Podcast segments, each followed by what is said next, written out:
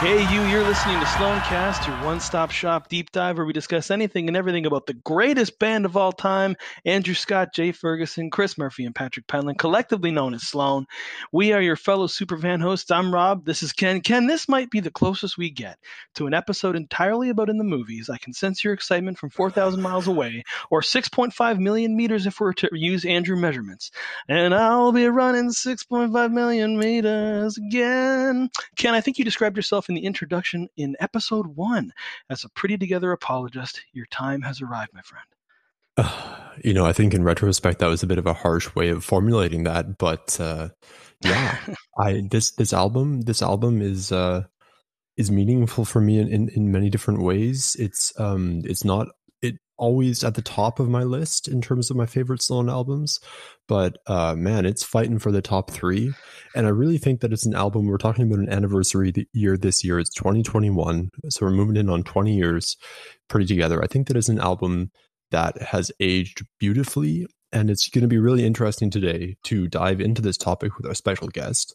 Uh, mm. and to talk about you know does the album still polarize fans the way that it did in, in 2001 or can we look back on it in in a more objective way and really just kind of pick up all the facts that we know after 20 odd years of of listening to it uh, and dial them in for for a good hearty Sloan chat. Ken, speaking of those whose time has arisen, I hear tell that a certain drummer from the most excellent band, the Elwins, has suggested that our album subject of the day is actually his favorite Sloan album. So, listener, please welcome Travis Stokl to Sloancast. Travis, welcome. How you doing, buddy? I'm doing great. Thanks for having me.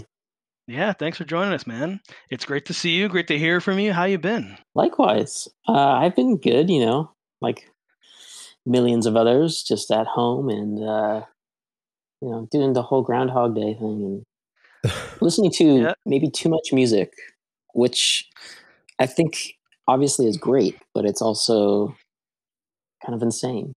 That and I'm doing a lot of puzzles.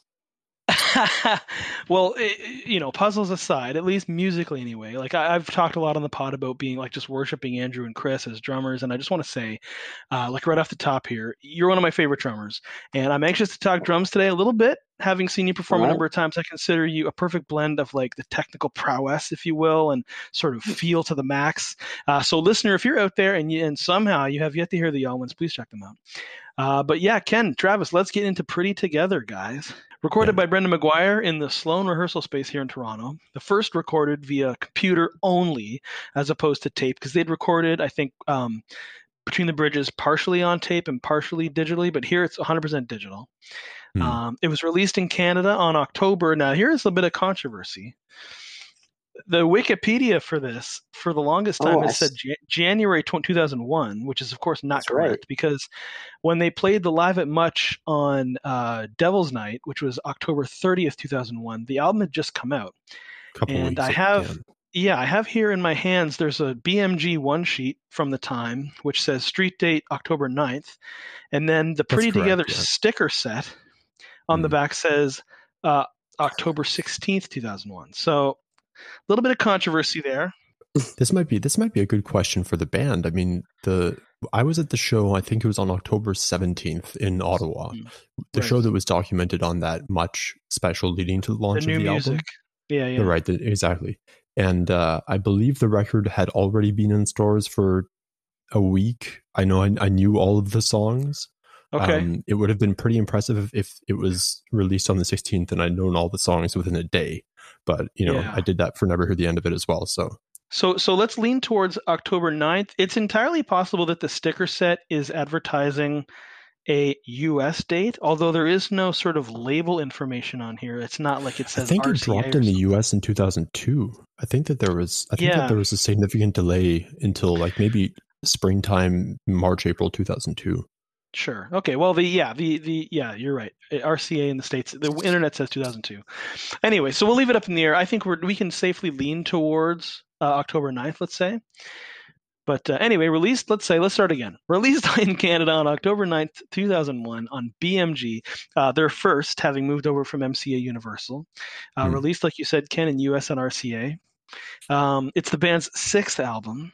So let me just think here for a second. That would be Majesties by Rolling Stones, and that would be Rubber Soul by the Beatles. Just to kind of Uh, put things into perspective. Yeah, well, the Beatles. Yeah, I mean, it's hard to. Yeah, from a British discography perspective, yes, I like to use the Billy Joel comparison. We talked about this. Um, Mm. So this would either be. Uh, what did I what did I say? I think it would either be Fifty Second Street or Glass Houses, depending on whether you count Cold Spring Harbor or not. which you don't. So I think we're going to lean towards glass, glass houses. glass houses, yeah, which Yeah. makes more sense. So I'll wrap up this chit chat here so we can talk to Travis. Jesus. Um, so anyway, so uh, the Universal BMG move would be the inspiration for my disastrous question asked at the 2000 2001 live at Much. We'll get to that shortly. 2000. uh, which we can get into later, like I said. Um, it was mixed in BC with Dave Rave Ogilvie of Skinny Puppy fame, who also mixed Smeared. So there's some sonic uh, similarity there, if you will. I, uh, for me, like I love the way this album sounds. Mhm. Um, I've got some Yeah. footage of Chris from that new music special that you mentioned, Ken, uh, at the mis- mixing desk in 2001. He's wearing a huge toque and a jacket with an incredibly overgrown mustache. Um, which he apparently wore during his European vacation that summer. But anyway, um, I was working at Future Shop at the time, music retail, and the BMG rep, who I got this one sheet from actually, um, was just leading up in the summer 2001. It was just all about Pretty Together by Sloan and Is This It by The Hmm. Strokes.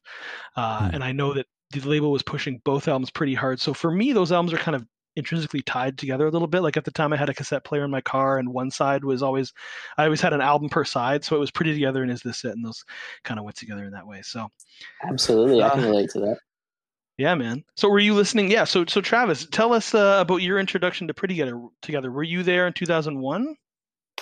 Um, yeah, I um, I would have been in grade nine. No, no, sorry, I would have been in grade uh, eight, I think, because that's when I, or maybe end of grade seven.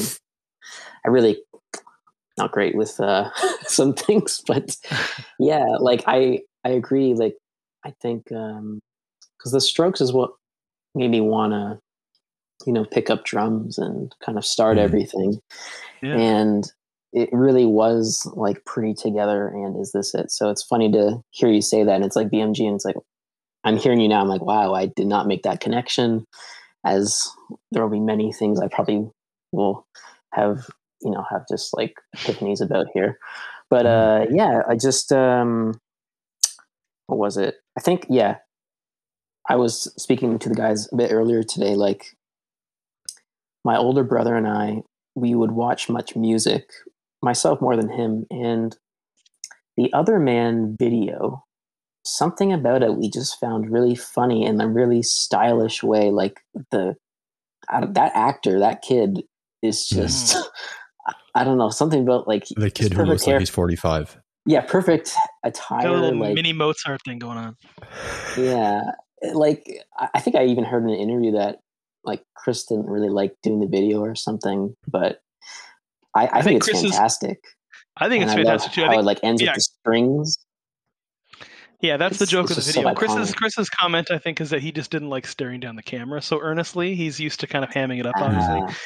Ah, Um, but yeah, the the joke in the video, which um, I hope most people who saw it kind of get, is that you've got this big string section there, and for the entire video, the conductor is just telling them to wait and to rest, and they're resting, resting, resting for the whole like three minutes thirty or whatever it is, and then just in that last moment, me no no no, nah, they kind of just play the ending. Hmm. yeah so it was something about like that video was like we thought it was really cool but then like the more i listened to it without the video i was like this is a, such a good song. And then i was like oh this is that band that i've seen footage of with that like kind of black and red video like money city something. And it, then it, it, it kind of just started to kind of the dots started to connect. I'm like i've kind of seen these faces before. And it was Mm. really kind of cool. And it remains to be a cool thing um, for me. And uh, I can tell you that I received um, Pretty Together at Bombay Palace uh, in Toronto, Indian restaurant, uh, for my birthday. It was a afternoon, uh, early birthday dinner lunch thing. I got that and Yankee Hotel Foxtrot by Wilco Mhm. nice. and I was completely absorbed in the artwork of each record, Hmm. probably more Sloan. And I just my memory of that day is just getting those, being so stoked, and then just I don't know, like I think I completely shut out everyone, which I feel bad about. And I, I do have a tendency to do that sometimes when I'm just like over the moon about something. But I was just, I just started like collecting music really. Like I think Right. Pretty Together is probably my, I don't know, I want to say sixth or seventh album I've ever like in, in order. Right. Um, so nostalgia factor is going to be pretty. Oh, pretty it's it's here. huge. It's huge. But you know, upon listening to it this past uh, a few days ago, I hadn't done in a couple of years, and uh, certainly at least all the way through.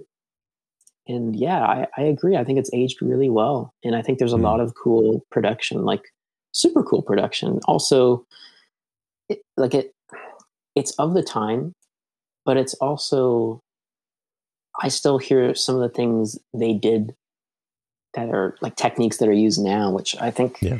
it's really fantastic. And I- think a big part of why I like this record is it's so uh, melodically rich, Hmm. but it does. It's like it's not just melodies and chord progressions and like there's it's actually a very funky record. I think. Yeah. Um, I know that's kind of like a ooh, word, but uh, it's a good funk. Um, but yeah, like like even if you just think about the intro to the other man, Hmm. Hmm. you know, like I'm I can't even technically put my finger on, and I'm a musician like in a band who's made records, like, and I can't put my finger on like what that is exactly. Yeah. Like, and there's a number of moments that I noticed listening back um, a few days ago. Where I'm like, that's really cool, and like I don't know if I noticed that so much. Like there was some vibraphone. Um, I Sure. think Yeah. on uh, that Andrew song, uh, "Never Seen the Ground for the Sky." Yeah. That could. Yeah. It's, a- it's like it's kind of tucked, but it's it's really effective. Um, There's some there's some really inter- interesting instrumentation going on here. And I think it's the first Sloan album to really use a broad pers- a broad spectrum of different synths of different percussion instruments and to use that as part of kind of the sonic wall. I don't want to say the wall of sound, but the sonic wall taking place. Uh, it's sort of in the in the in the in the middle of the production. mhm. I think something that people it'll get referred to as like it's too glossy or something. This record, Mm. but I Yeah. I really love it. Like I don't know if that's just like something I like in general, but I don't think it is. Like I I really think the production plays a big role on this record. Like it, it enriches Yeah. each song. Well, I think that this is also from that perspective, you know, th- this is one of the reasons why it suffered backlash amongst fans of the time and possibly amongst fan, fans today. Um, if you look at the trajectory of records from Smeared up through Between the Bridges, it was it was a fairly distinctive rock sound um, for each album. So moving from the grungified 92 uh, Smeared all the way through the more like nostalgic 70s feel of Between the Bridges. I think that Pretty Together was the first like real pop album that this band put out. You know, depending on how you define pop and how you define power pop, and I'm of the opinion that power pop is everything and nothing at the same time. Um, but you know, this was for me the first album where I listened to it and said, okay, so Sloan Sloan's trying to make a pop album. Got it. All right. Mm. But listening to it again after, you know, after 20 years time, I think it's less that they were trying to get a chartable album. You know, I think they're obviously looking to get a chartable album, and that's that's something they want to do every time. But it was more um, making use of the time that they had in their practice space, because this was something that was recorded over the course of a year or more. That's Um, right.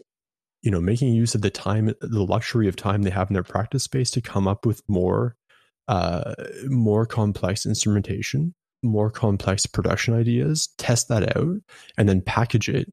And I'm, I'm not sure what role you know Sony BMG as a distribution company played in the final kind of cut. I know that they were influential in the radio edit for for the other man, which is something obviously that that I think still polarizes the band and, and fans alike up until this day, um, because the band didn't really have a full say in how that was made.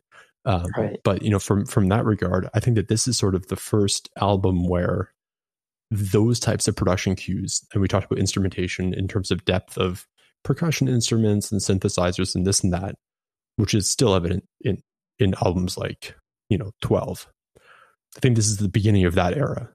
You know, that's the for me that's the threshold between early Sloan. This is a indie rock in quotes, alternative rock in quotes band, and contemporary Sloan. You know, this is. I think a, it's you can't really understate the importance of the move to BMG here because um, obviously with Between the Bridges, you know, commercially not doing as well as Navy Blues, uh, the album is absolutely beloved. But being able to move to BMG, they were super psyched about this album and they put a lot of time and effort into it. Clearly, like I remember at the time um, coming to Toronto. I didn't live here yet, but I mean around this period, the the posters for the record were just everywhere. Um, I remember going to this would have been er, like early to mid September 2001, and it's when the Strokes played the Horseshoe. I think it was like their first Toronto show, and oh, there was yeah. a lineup around the block. Yeah, there was a big lineup around the block, and there were of course posters for "Is This It," but there were also posters for "Pretty Together." Those were kind of the 2 mm. albums that were just being really pushed and um, so that was kind of cool to see. So so yeah, the, the move to BMG just meant that there was a bit of oomph behind them in terms of just you know commercially getting out there. I think they really wanted the album to do really well, and and obviously mm. they'd heard it and they thought it would had the potential to do that certainly. Um, so uh, it, for me, like the album's a bit of an island in terms of the discography. Like it doesn't really sound like Navy Blues in Between the Bridges. No. It doesn't sound like Action Pact, obviously. Um, and like I've said previously, like my favorite Sloan album is all of them, but this one is like extra, extra perfect for me. Like every single yeah. song is just a yeah. fucking home run. Well, and um, it's such an interesting, like it's such an interesting album because, and you know, you talked about the island. For me, there's the first five albums, and then there's Pretty Together and Action Pact, and then there's everything since Never Hear the End of It you know in terms in terms of in terms of musical quality right and in terms of maybe to, the artistic statement they were looking for yeah i'm with you there i think that action pact I think like it does sound sonically similar, but it's just it's so different in like I know there's no Andrew songs yeah. and you know like it's just it's it's cutting out like balladry. It's cutting out yeah. like you know kind of just like extra or like not that they're ever trying to be retro, but it's like they were just doing rock songs, you know, and that was it's like, also cutting out a bunch of frequencies on the EQ, but that's a different topic. yeah but yeah I, I totally see that and it's so, it's so funny because like i always relate action pact to be like so closely released but it mm. it wasn't so much like it was what two years or something two years yeah, yeah. two years later yeah the funny thing Anyways, i love yeah. chris's yeah, I love Chris's comment about Action Pact, and I'm sure on the pod we'll do an episode about that one one day. I can't wait. But uh, his joke about it was that they were like at the time, we'll just do like an ACDC record with great harmonies, and then his joke is, well, then we re- realized that that's what Def Leppard did or something. yeah. yeah, it's so. I think in in this vein, right? We talked about, you know, I, I listened to this album quite frequently for for many reasons. Nostalgia plays a big role, right? I don't think somebody who came to love the band in 92 is going to pick up Pretty Together and listen to it every weekend and be like, wow, I remember the Pretty Together tour. But, you know, aside from the fact that that tour was fantastic, it's, it's an interesting concept for me because I think that the album, if I listen to the album and I think, okay, what's the output of each of the members and what are the individual songs? So, Jay, Dreaming of You, Who You Talking To, Are You Giving Me Back My Love? And let's include the bonus tracks, Pretty Together. That's like an a performance by Jay right there. Even yeah, within say. you know within within the full within the full spectrum of, of all of their albums. Um, and a um, very Chris, unique Jay voicing, by the way. Like again, like I was saying previously, these Jay songs don't really feel like they kind of rub up, shrub shoulders with the Between the Bridges material, and obviously they, nope. his action-packed stuff is much more intense. Oh um, yeah. So again, an, a complete island in terms of Jay songs here. Totally, and like Chris, Chris, the other man, pick it up and dial it. Life of a working girl.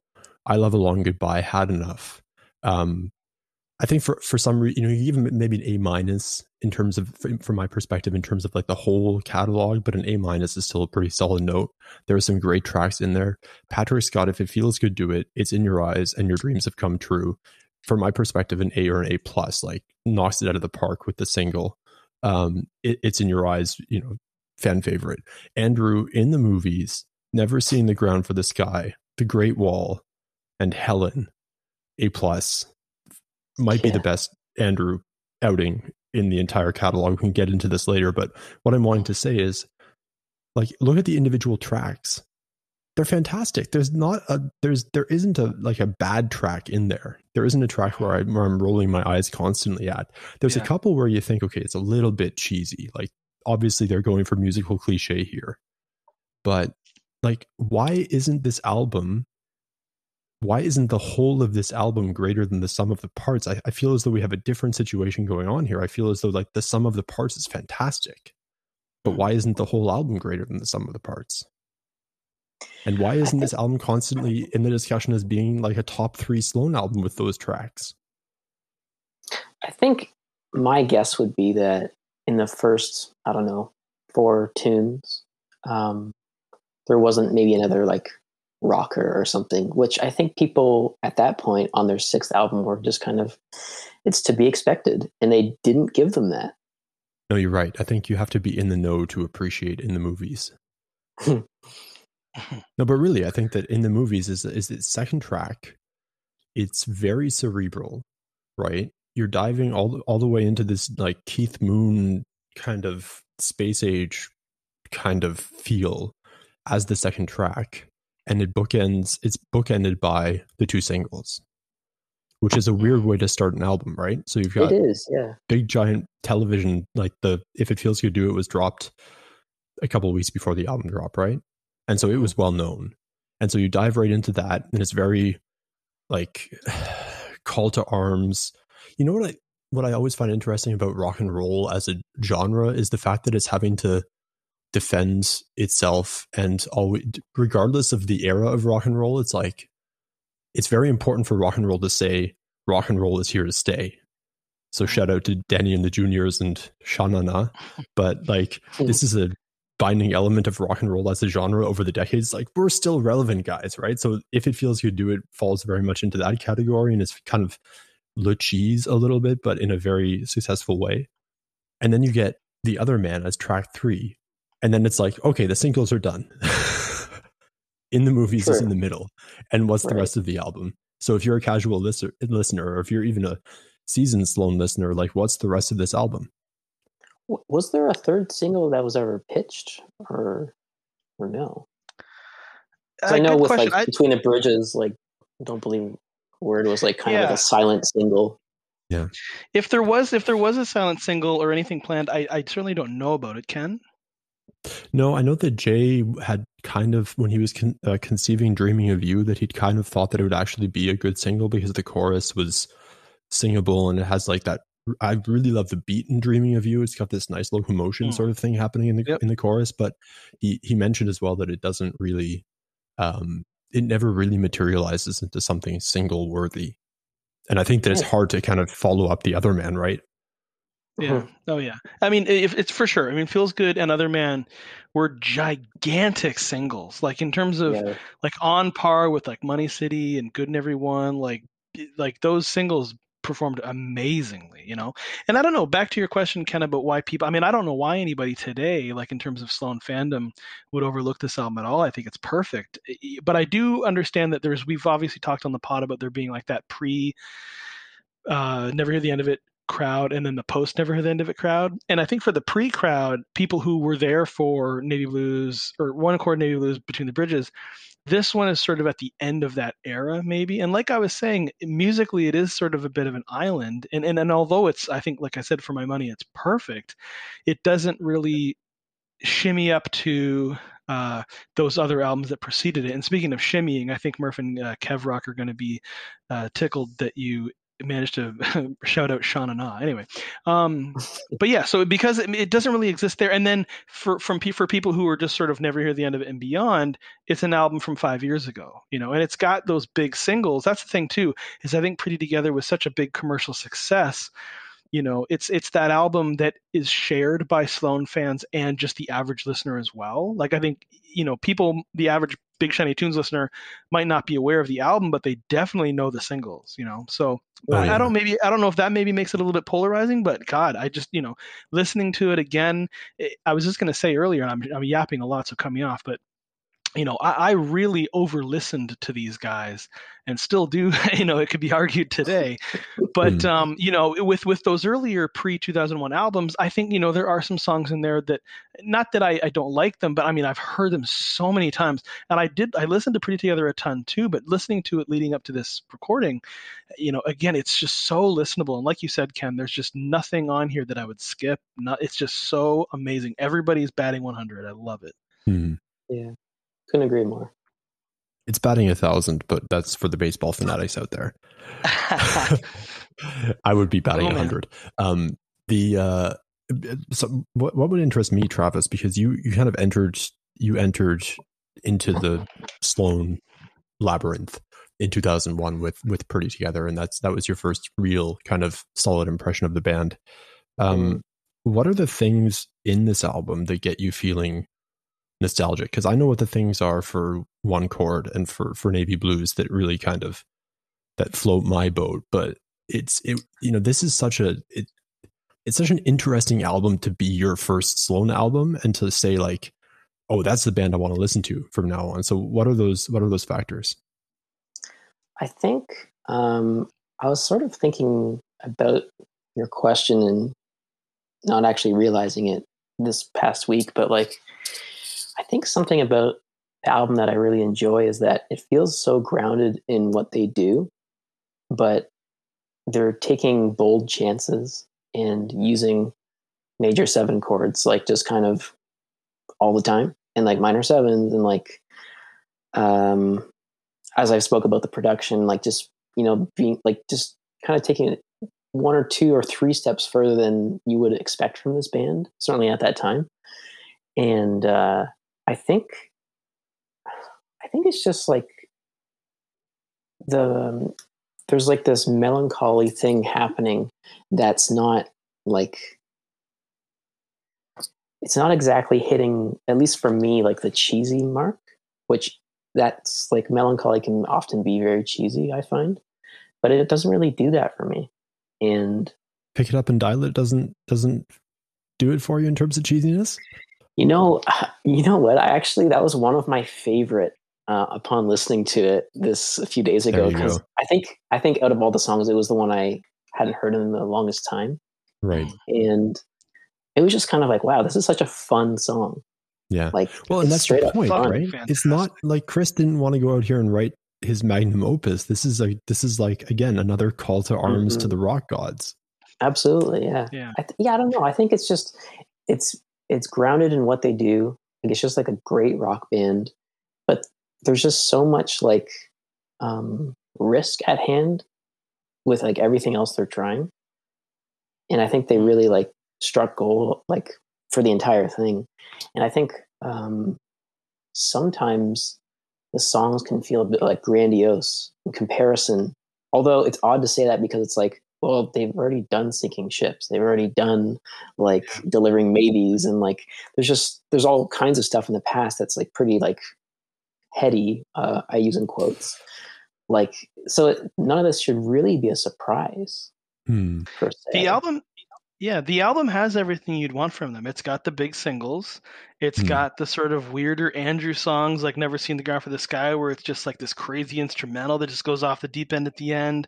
It's got I the love that. gentler songs, you know, and, and we'll get into that song specifically. But I think what we might be looking at here is the fact that The Other Man was such a big single Hmm. and I don't want to, and, and I would never describe the song as like a downer or whatever, but I mean, considering coming off of the singles that they had, like the thing that would maybe be the, the lightest touch so far would be, you know, Lines You Amend or something, which is a very like uh, jubilant song, you know, Hmm. whereas Yeah, Other Man is, is speaking, yeah, Other Man is speaking lyrically about something that is, you know, relational and a little difficult of a topic, you know, um, Yeah. but it's a very catchy song, although it can be, you know, somber at times or whatever.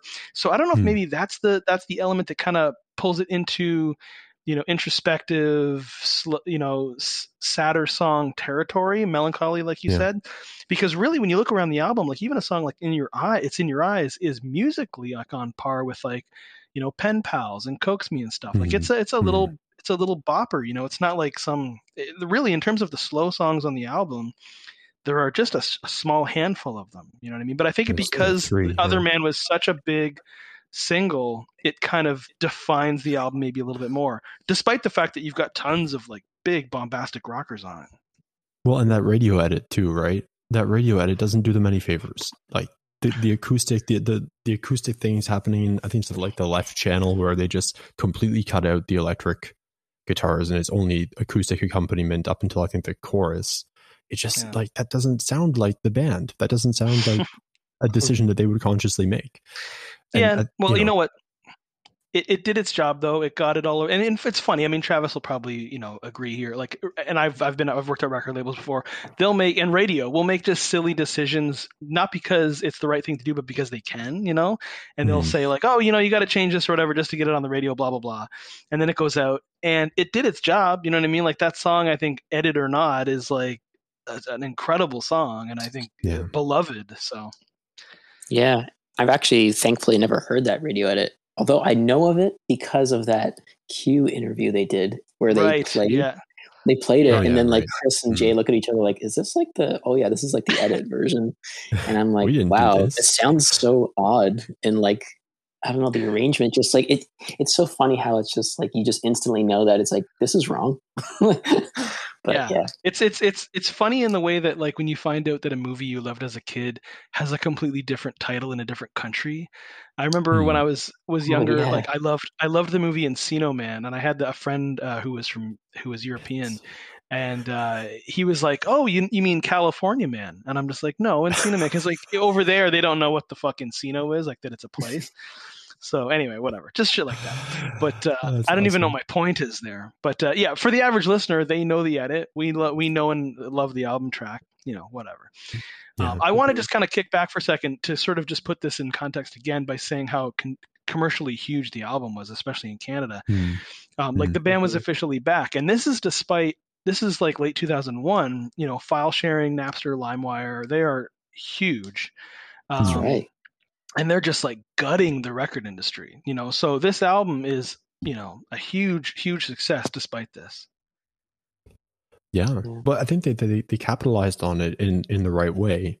You know, the if it feels good, do it was made for Canadian radio. It's not, you know, and I think that this this is something as well that was a conscious decision and that was um, pretty obvious to fans and critics alike at the time. Like this this song was the much music slash the kind of 2001 rock radio song right and that that again also polarizes fans because what are you going for when you when you write a song are you going for something that's going to hit the airwaves or are you going to go go for something that's going to hit the fans you know your super fans right between the eyes i think this yeah. song does it does both um you know while it's not maybe as spontaneously dynamic as something like Money City Maniacs, I think that this is like maybe one of their best live songs just because it it's so you know it, it's it's really good for fan interaction. It's got those you know you've got the the, the mixture of the Patrick and the Chris elements.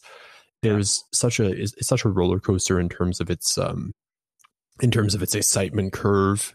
Uh, the video is fantastic, and again, it's like it's purposefully cheesy like that introductory element where right. the fans are doing their thing and where you know this song is dedicated to you because you know what rock and roll is about basically like that's there's nobody out there saying that this is poetry right this is this is purposefully hitting that perfect frequency of the cheese in order to get very in order to reach a very specific goal on, on rock radio and on music television. Uh, this song hit hit me as like totally sincere when it came out. Like I didn't feel like it was cheesy at all. Like I remember, and I've talked about this on the pod previously, and I don't remember actually. Maybe can you know where the audience from the beginning is actually recorded? If that's from the Palais Royale or if it's from maybe uh, maybe a tour leading up to that, because they did um, play. I remember I went with a buddy, and they opened for Oasis in May 2001 at the Molson Amphitheater, and uh, that was a huge show. It was just jam packed, and they kind of I think they played just a kind of a greatest hits set. I have it written down what they played somewhere. I remember them doing like Keep on Thinking and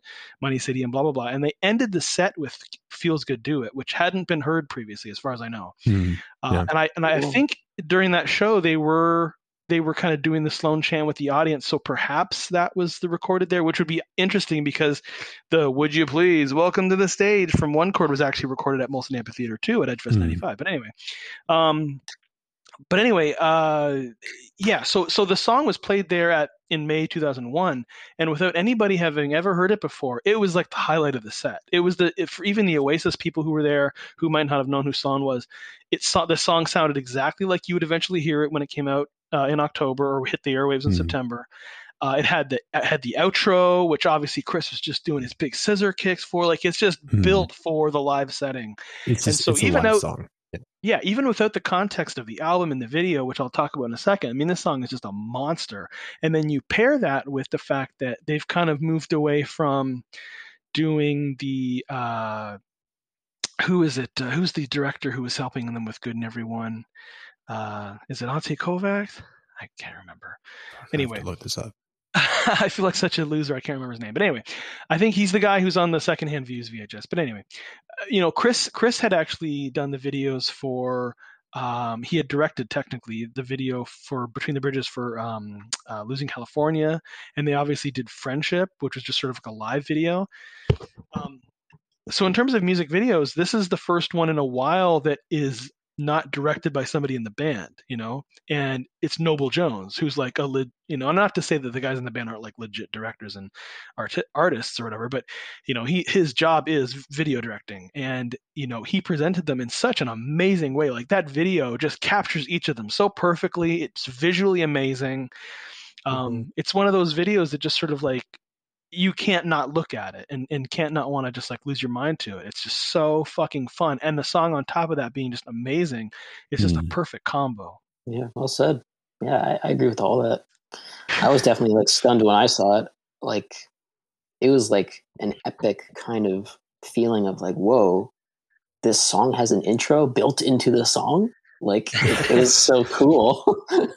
And I believe, I and I think this is the first time. I mean, I'm pretty sure Chris Chris has said that this song is dedicated to you because this song, for people who know what rock and roll is about, is directly ripped from Paul Stanley of Kiss.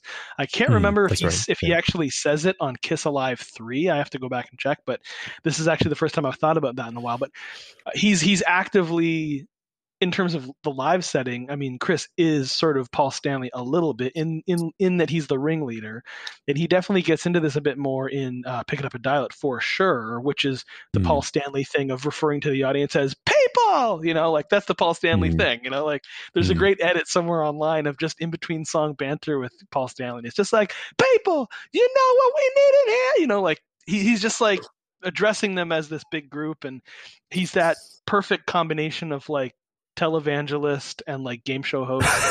and I think Chris has, by, by this point, completely embraced that role.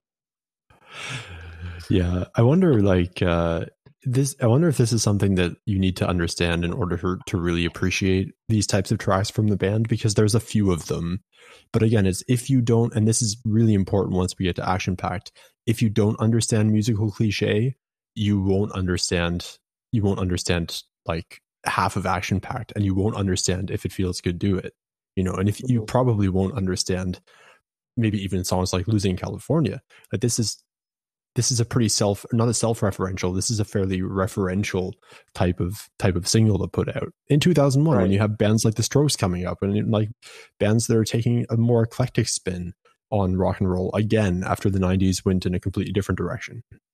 We talked about the promotion of the album and about Sony BMG as a distribution label having had a pretty big influence on how widely this was spread.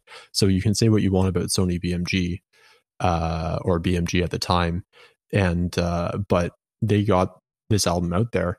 We we were actually chatting about this uh, beforehand. The album artwork might be my favorite album artwork. I think I love this, and I love Action Pact. I love the sort of transparent type overlay of the different band members. And for for those of you who um, are Simon and Garfunkel fans, take out your copy of Bookends, which you know I'm assuming you'll all have the original copy of Bookends. Open it up, and you will find a mint condition poster of Simon and Garfunkel standing in front of the Queensboro Bridge, uh, which was indeed the inspiration for the cover for for Pretty Together. But um, you know the the color scheme happening here I, I just love the artwork and the vibe of the band and i even remember like maybe you remember this too travis like the sloan website in 2001 2002 they always go all in in terms of like the album artwork theme I um, kind of call that, yeah, kind of. Yeah. And uh, I remember the Sloan website had, well, there was this one theme. It was sort of, it was sort of a nod to the Japanese theme in, in like the Japanese tour theme. So mm. they had the, they had Sloan in the in the Japanese lettering, uh, right. and uh, and it was sort of orange with this rising sun type type motif uh, and there were there were stencil cutouts of the band um, that uh, that adorned each of the different pages, and so they they kind of took that aesthetic and and pulled it right through their entire presence. But I love that I just love that they were getting commercially out there and that they were that they were doing an image thing and that was what they did for Navy Blues and it was working again for oh yeah for Pretty Together. Yeah, yeah, good point. I mean, I think it's always going to be powerful when you can see something visually in different mediums. You know, you have the video from Money City Maniacs, and then you're like, look at the record, and it's like, oh wow, this is like completely connected. And you open the booklet, and it's like it's all there. And yeah, yeah it's it's um, something my band tries to do is that. Um, although I think we could do a lot better of a job, but there's a lot of uh, things that go into that that make it difficult. But uh, yeah, I think it's fantastic. I mean, like Sloan, or gosh, I mean, their album art is their works of art. They're incredible. Like it it it stuns me that like hmm. their records don't have Junos for like best album art. You know? Yeah. I mean, not yeah. to say that there's hasn't been good competition over the years or something, but it's just like they're fantastic to look at. Hmm. I often it's... like laid the records out and just like look looked at them. I think they're just so cool. And then like I'm guessing like I wonder if they'll ever do anything like purple, you know? Even yeah. like you could say that with like Weezer or something, but I digress. No, this is this is a really good point. I mean, it's such a it's such the haptic experience and the the visual experience is such a part of the whole, especially nowadays. You know, you want that as a as a as a super fan, you want that piece of nostalgia in your hands and you want to look at it and you want to drool over the inserts just as much as you're drooling over the music. Uh, and only recently did I acquire a vinyl copy of Pretty Together. This was sort of at the nadir of vinyl, I guess, uh, in terms of in terms of um, commercial uh, commercial viability. Uh, so it was pretty hard to come across one, but I did finally get a vinyl copy of Pretty Together. And looking at that album artwork uh, on a big twelve by twelve, it's just so satisfying. It's just so yeah. satisfying watching, you know, look, looking at this. And this is, again, you can't underestimate the impact that, in this case, Jay's, um, but as a whole, Jay's and Chris's, their sense of aesthetic and their sense of marketability of a particular aesthetic and mm-hmm. their, I guess what I'm trying to say is their good taste has had on this element of the band.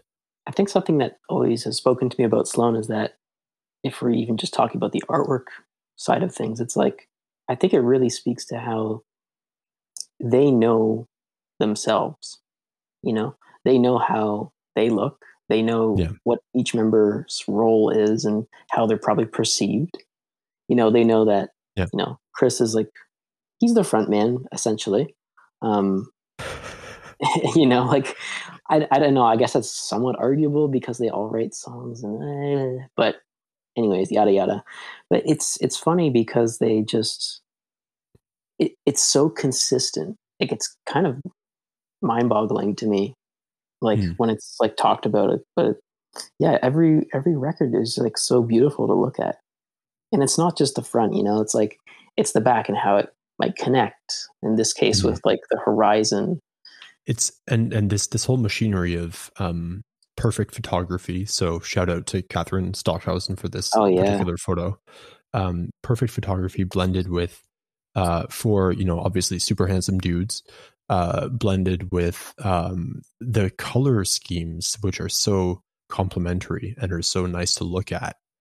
like this Yeah. this shade of orange and the shade of blue that they're using here and the way that they pulled that through their stage performances even in on the 2001 tour i'm not sure if you recall they had a a uh, sort of a video screen a projector screen behind the stage with various scenes uh, from the sort of official artwork or the insert artwork that was all tin it was all tinted in a in a particular color of the official color palette for Pretty Together and it was just a beautiful effect on stage.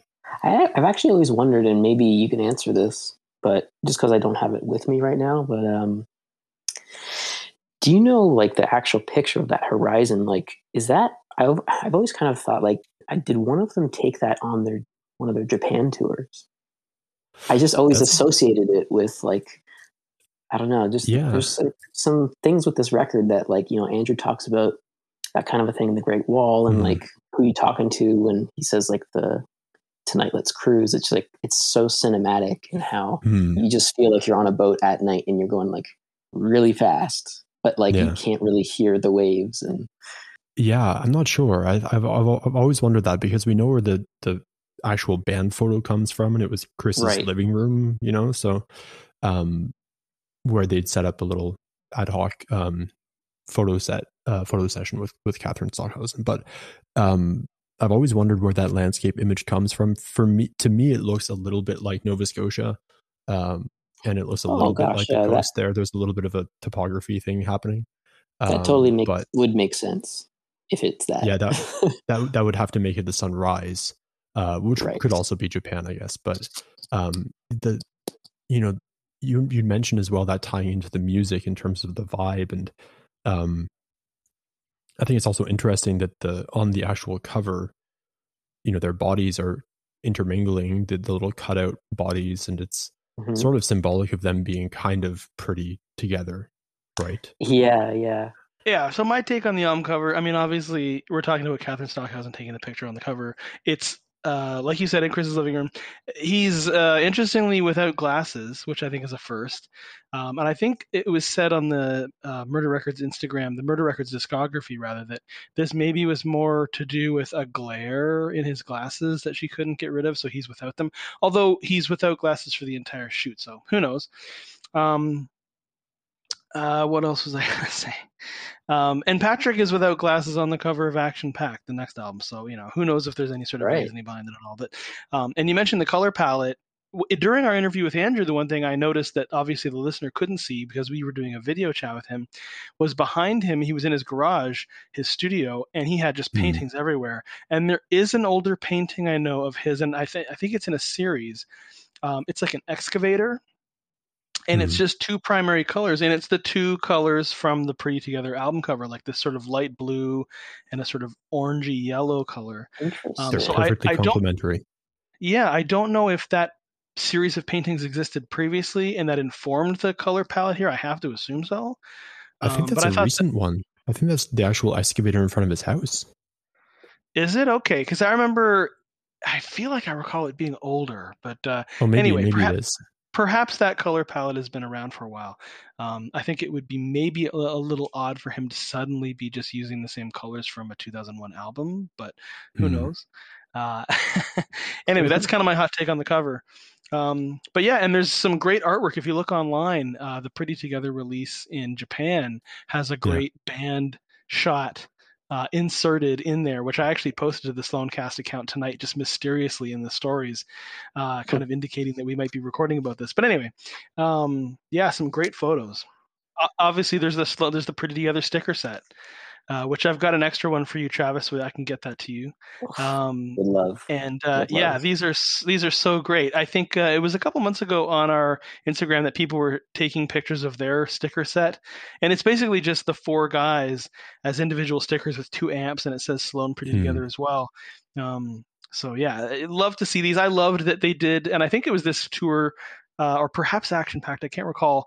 It was it was Action Pact where they did the trading cards. I love all of the different merch stuff that they've done over the years, and the sticker set is just fantastic. It was between the bridges that they also had a the universal uh, trading cards, right? So they always have these sort of Right. collect the band. I want Andrew. I want Jay. You know, oh, Andrew's favorite color is sharkskin gray.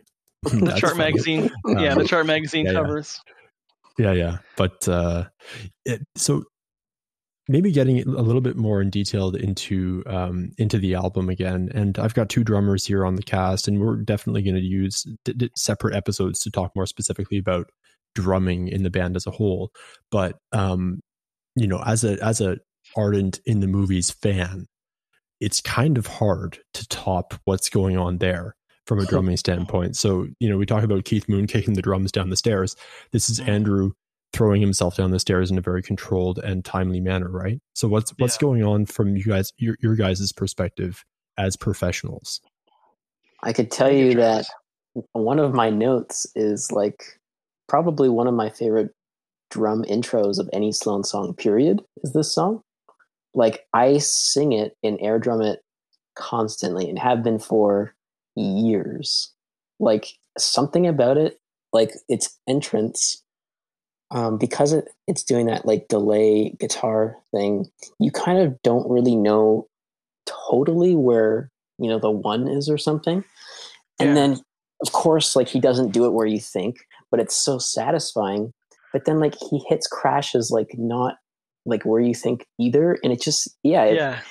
It's so fun to try and emulate and play, and like a lot of like trying to play Sloan is so fun because it's like it doesn't necessarily matter if you're playing what he did because if you have the energy, then you have right. it.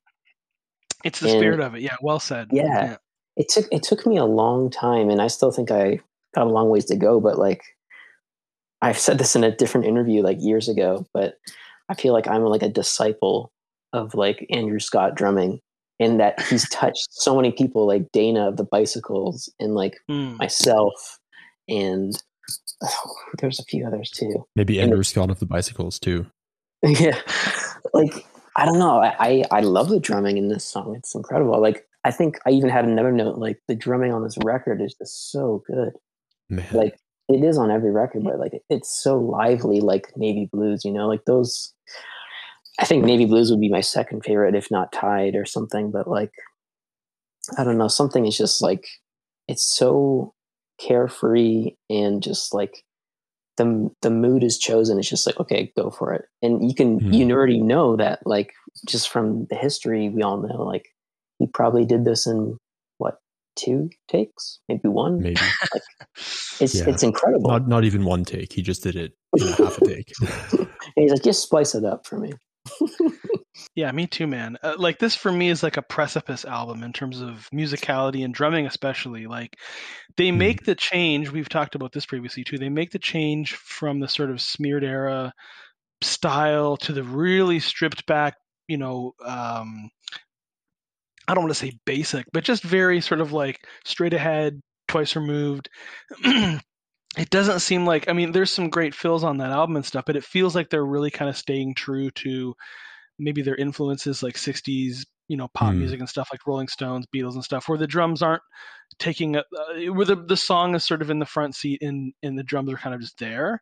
Um, and then obviously there's a huge left turn with one chord where you know they've seen Supergrass and Chris is obviously very much influenced mm. by hmm. that, where it's just like fills on top of fills on top of fills, and obviously they're fans of the Who and Keith Moon for sure, which is where Travis you mentioned like the sort of just like cymbal out of nowhere kind of comes from, and oh, Keith yeah. was great for that, you know, where like they've classically like Roger Daltrey has classically talked about Keith playing to the vocal, you know, and mm. uh, yeah yeah, yeah, like the intro to in, in, the movies is just great. It just like starts with like but but but but like like where the like you said where the crashes are aren't necessarily musically oh, yeah. where you would expect them to be.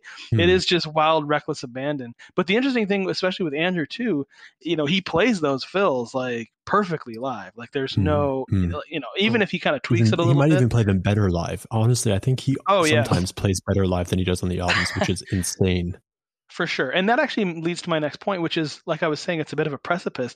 They've they've been living with this style of performing now for, about five years. Like '96 is one mm. chord when it kind of really takes off. That tour is still very punky, I, I would say. Like having seen them in '96 mm. and in '97, yeah you know they're playing things a little bit faster than it is on the album. It, they're kind of like mm-hmm. speeding through songs. There's sort of a punky vibe to them. They're very tight mm. and their bodies are very kind of closed in you know and they're just kind of really like rocking it. Um, then getting into navy blues you know things kind of open up a little bit there's more, you know, scissor kicking with Money City, and she says what she means and stuff. And then Between the Bridges kind of builds on that as well. I mean, the playing on both of those albums is insane. But then you got to think Mhm. about the touring between '96 and 2000.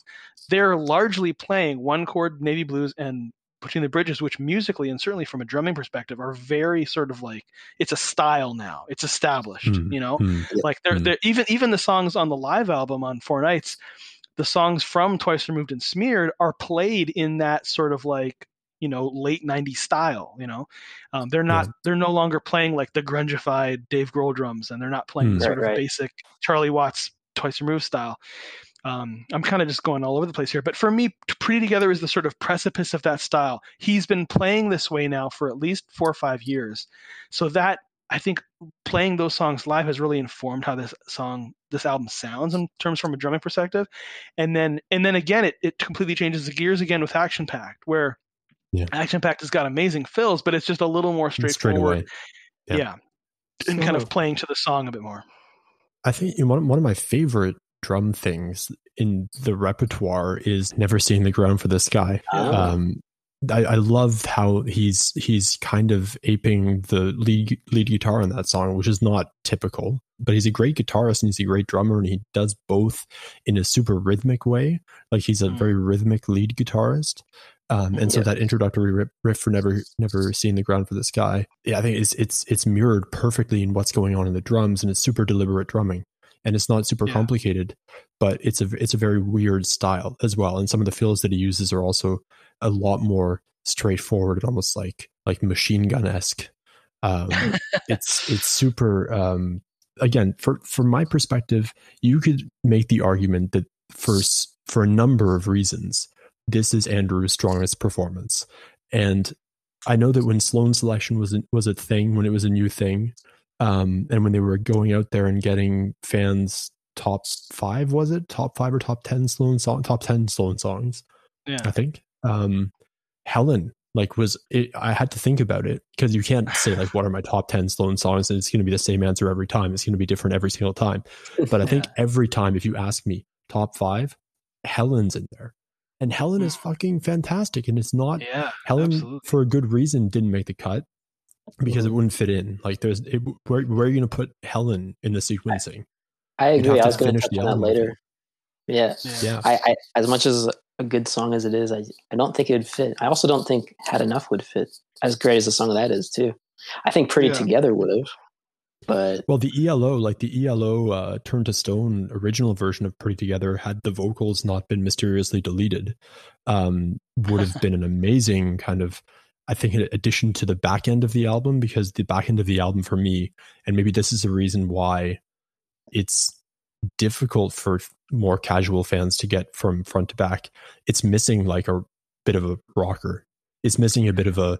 This is a bit of a momentum turn. It's missing that sort of take good care of the poor boy type track. And just to keep the listener up to date here, we're referring to the official B sides. Uh, Helen being Andrew's B side, Had Enough being Chris's, uh, which he obviously played during his solo sets a, a few months ago. Uh, and these both appeared on the Japanese version of the release. And then Jay's Pretty Together um, is is also an official B side. Although I don't know if it's ever really officially, other than a B side collection, really come out. I mean, it wasn't out at the time, I don't think, but they were playing it There live. was a yeah, it was there was a there was a magazine back then. I forget what it was called, and they Comes with they, a I think they Smile? leaked. Sorry, yeah, it comes with a smile. That's right. They, Yeah. they had they Oh. had these like compilations that they did based on the interviews that they were doing in their in their mag, and I remember they leaked it. I leaked it in quotes. Mm. I think it was obviously an intentional move, but um, yeah, I recall having read that interview. I'm not sure if if it's still online, and Jay kind of touching on the original Pretty Together as that ELO. Mm. Kind of um, uh, tribute, and uh, that having been an unfortunate series of events that led to it not having landed on the album. I didn't know that. A bit of fun trivia. Yeah, we, we've landed at Pretty Together, so a little bit of fun trivia here. This is the Jay version. And obviously, the song uh, informs the title of the album. But also, I didn't know this until recently. The title track um, was actually inspired by a line in "Temptation Inside Your Heart" by Velvet Underground. Um, and if you've ever heard that song, it's got Lou Reed sort of singing the main line, and John Cale is kind of having, he's almost doing like a DVD commentary during the song. He's like talking to Lou about the song while he, Lou is playing it. Um, and so there's a moment where he's playing where Lou's doing a guitar solo, and uh, John says, "It's not that bad a solo, you know, four times." He's talking about that, that you're going to hear it, you know, that they're going to count it through four times, and then he says, "It's pretty together." You know, uh, so apparently that's actually where the "pretty together" word, like that's where that those words kind of came from, and so I'm not sure if that informed the song first or if it was an album first, uh, album title option first. Mm. But uh, anyway, that's apparently where that's where that came from. I I had no idea that like I know you guys have talked about it on previous episodes how like there was like a live version how it was faster and stuff, which is like I actually can't imagine that, but it's very exciting because mm. I just know it so well as it is like that put together in brackets demo, which I don't know by all demo standards sounds pretty awesome to me. Um, yeah. yeah. there's got to be a there's got to be a video of that live version out there somewhere. It's got to be. Well, it was they played it. They played it on the October 16th and 17th Barrymore shows in Ottawa. I can't, for the life of me, remember if it was just Jay doing it solo or if it was the full band version. Because I mm-hmm. remember that Chris had "Life of a Working Girl" solo. So maybe mm. they decided oh. let's do like two like Paul McCartney yesterday Blackbird things and get and get Jay to also do Pretty Together solo. But I right. remember they played both of them and I, I, I hadn't heard obviously it was like a week after the album's release. I hadn't heard of uh, the the Pretty Together song up until that point in time, and I was just like blown out of the water. This is the greatest thing ever. Why didn't this make the album? You know, Ste- you sorry, you guys say you're saying like I just don't. um I just want to know this because this, this is so like whoa to me. But there was a, a version that was like for the record, but the the vocals got deleted. Like can you like, elaborate on that more? Um, from what I understood, they had the they had a fairly decent demo set up, like a full band demo set up, um, that was in the works for making the final cut. And when they were, I guess, what's the production term, bouncing tracks from one yeah. source to another, um, I think I think Jay's lead vocals got deleted, and because they were basically just behind the schedule and getting that that song ready, it didn't make the final cut. But of course, you know, what do you, what song are you going to cut for that? Are you going to cut, are you giving me back my, back my love? Is that fair? Like who, what are you going to yeah. cut for Pretty Together? Because we're still working with a CD format back then.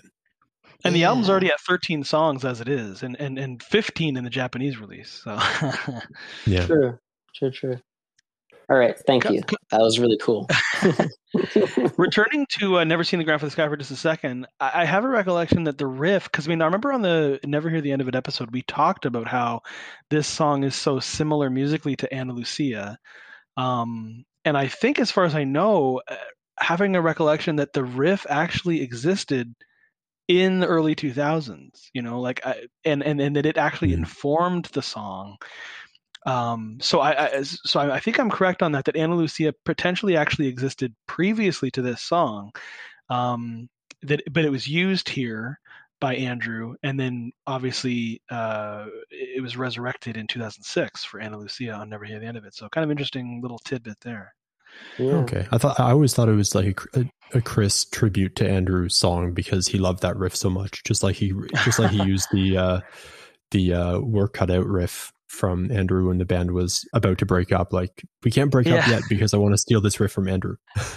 there's a bit of that going on. I mean, there's at least lyrically too. I mean, even uh, you know, on on 12, uh, Chris has got "Don't Stop If It Feels Good, Do It," which kind of like oh. when I first heard that, it's like in 2005 when Jay's got that B side. Um, what's it called? Uh, I thought that I was ready for you. Thought that Which I was is, ready for. Yeah, but to be to yeah. be fair to Chris, Chris would always maintain that "Don't Stop If It Feels Good, Do It," which was conceived of in the late '90s, actually preceded "If It Feels Good, Do It." Okay, there you go. Okay, oh, cool. I did hear that. Yeah, which obviously we haven't talked about it yet on the show in depth, but Pick It Up and Dial It is actually a lyrical reference to the original version of Worried Now from 1994. Because mm. Let me just see if I can find it. I wrote it down here just to kind of keep reference. But... If you want me, just pick yeah, it, pick up, and dial it, pick, it, up and dial it. Yeah, Which sounds yeah, super gotta... strange from a like from a 2021 perspective. We what should, did you yeah, we... say? we should start a band. But uh, yeah, I, I know. Um, so on that, on the in the Twice Removed box set, there's the version of "Worried Now" that the third chorus, and I don't know if he's just trying out the lyrics in that demo, or if he actually meant for the third chorus to be those lyrics. But yeah, so "Pick It Up and Dial It" is actually a reference to "Worried Now." But uh, yeah, it always kind of struck me funny that they've got these songs that have other Sloan songs in the title. Um, and perhaps the, you know one or two of those songs were not meant to be released and then you know they got released eventually or whatever but uh, I, I, actually kind of romanticize the idea that these guys have sort of a pool of ideas that they just sort of pull from and they reference each other it's it's awesome hmm. yeah they love the swapping stuff it's like the you know jolene and you know that one song song like it's in the bridge but then it starts i can't remember the sure. title right now and then oh yeah so beyond me um but with the uh, Shadow of Love yeah. being in, uh, yeah, Beverly Terrace. And, in Beverly I don't know, Terrace, like they, yeah, yeah, they they love doing that stuff, and oh, and even like Forty Eight Portraits. There's like the delivering mm. movies. He calls there. back. Yeah, yeah, yeah, yeah. You're thinking yeah. of Between the Bridges, where uh, the Jolene character is actually introduced in So Beyond Me in Patrick's sort of like right vocal at the end, and then friendship is yeah. about Jolene. Yeah. Mm-hmm. When we were chatting prior to recording this, Rob, you'd mentioned uh, the Riff Farm, which for the uninitiated out there is a stockpile, I guess, of Chris and Jay's of basically like, you know, 30 to 60 second snippets of song ideas that are just based on yeah. riffs. Um, and this is this is apparent in songs like Who You Talking To, which by the mm. way, um, very, very, very Smiths there's a light that never goes out, um, which yeah. may or may not have actually been the the key inspiration. I know Jay was super into the Smiths at this point in time. Like, not that he wasn't before, but um, obviously having recently purchased his Rickenbacker 330, um, he had to flex his muscles on that one. But that mid part of who you talking to was when I first heard it, like mm. that was musical orgasm central. And totally. seeing it live and like that back and forth between Chris and Jay which uh, you know Lines You Amend we talked about already in pen, and pen pals, uh, not pen pals. Uh, I hate my generation, obviously, but um, you know that that idea of I have this idea, I have this musical idea, and I'm not quite sure where it's going. And oh, but let's just pull this Chris riff, Chris riff from from the riff farm and plug it in there, and then it works out, and it's this amazing finished product, and it feels as though it was actually you know it was intentional. Yeah, Chris and Jay are always swapping like they're putting each other on each other's songs, you know. Um, what's the song am I thinking of? This the second last Chris song on Commonwealth. But oh, I'm thinking of So Far So Good. Uh, Jay uh, sort of sings the outro there, if you will, and then um, hmm. And then obviously in this example, yeah, the listen very carefully part of you who you're talking to, as far as I know, is like you said, a part of that riff farm, I guess, as you could say. And it's Chris has got this other part of a song, is this little piece, and it just fits perfectly right in with Jay's song. And and I love that song so much because yes. uh, you know uh, Chris is almost like he's kind of seconding his buddy. You know, like he's got his arm around mm-hmm. Jay in my mind, and he's just like he, he's he's not only pumping Jay up, but he's talking to the person who Jay's talking to. Um, he's just sort of there as his backup, you know, like he's he's his backup guy. That's how mm. I've always heard it too. It's such a great yeah. bridge. It's so catchy yeah. too. Oh my god. Mm. It's amazing. Well, and how he how he takes that don't give up like you're supposed to do line and puts a little like Chris spin on it, you know? Mm. Uh, with a little with a little squeaky voice at the end, um, yes. w- which sounds it just sounds fantastic. I love the texture, the contrast in texture between their two vocals uh, obviously best buds you know and you hear that in in in the musical production as well you you can hear that they harmonize not just on a musical level but on a personal level yeah and you've mentioned ken in a previous episode where uh, i think this was the commonwealth episode one of them where uh, who you're talking to is a good example of jay using that sort of guitar bass mashup where they're kind of playing the same sure. thing yeah oh yeah. yeah. That's right. Yeah. Boom, boom, boom, boom, boom, boom, boom. Listen to the bass lines across this album. Oh um, my god. In the movie's bass line, it's super in the mix, but you you have to listen to it. Never hearing the ground for the sky. Boom, boom, boom, boom, boom. Like it, I don't want to say that Andrew is the best at everything in the band because that would be unfair to everybody else in the band. But listening to his bass riffs on this album, like, could I could I get more jealous of a musician than I am, or of a person than I am of Andrew Scott? Come on, guys. Yeah. Yeah, I mean, what what can I say to that? Eh, Yeah, like his his his shit is amazing. Again, coming back to the sort of theme here, this whole album is fucking incredible. I, I have so many notes about every song. I don't even know where to go here. Like, Yeah. Yeah. So I mean, we could go on for hours about about minutiae in in this album, um, but maybe we should just look at individual tracks and what's happening there, and pick up on tracks that we haven't touched on already, or elements of tracks that we haven't touched on already. So I can start with if it feels good, do it. Something about I know it's a Patrick song, but for the longest time, I just assumed that oh, they all wrote it together equally because although it sounds like Patrick, you got the riff coming in, he's singing it.